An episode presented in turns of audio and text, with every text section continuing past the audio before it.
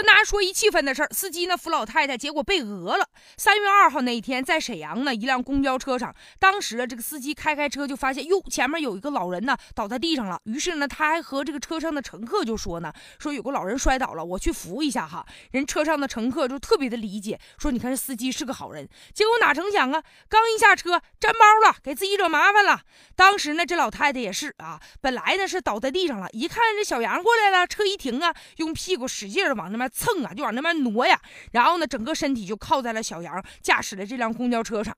然后当时这小杨师傅就蒙圈了，说：“大姨呀，你这唱的哪一出啊？”还没等他回过神来呢，这老太太一张嘴，彻底把小杨给震懵了。啊，就是你把我撞的，你给我赔钱吧！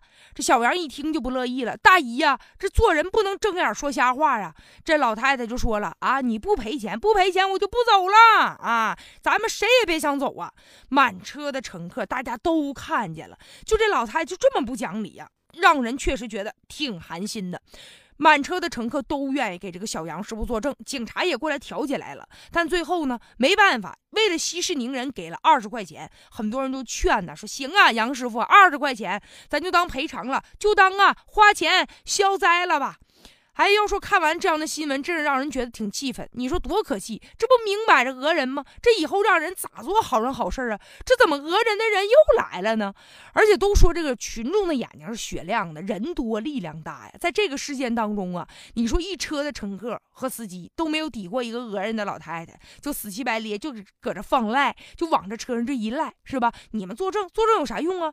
原本以为公交车司机能讲出理的事儿，能稳操胜券的事儿，结果最后哎，还得赔人二十块钱，好在是赔二十啊，这是让人小杨师傅多赔点凭啥人拿这个钱呢？而且当时警察来了，你说面对一个死缠烂打、死皮赖脸的人，警察你能把他咋的？你把他拘留？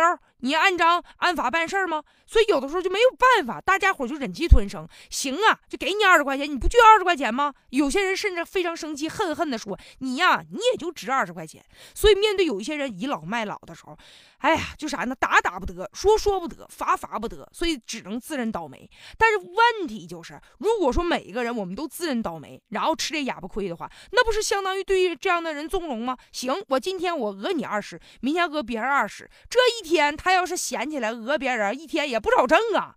所以面对这样的人呢，他必须要进行处罚，而且从道德上，我们一定要让他知道他自己做这个事儿是多么的难堪。多么的让人所不齿啊！所以有的时候我们凡是忍行，但忍必须有一个底线，不能超出了大家的道德和法律的底线。所以面对有一些不讲理的人、讹人的人，必须严惩不贷呀！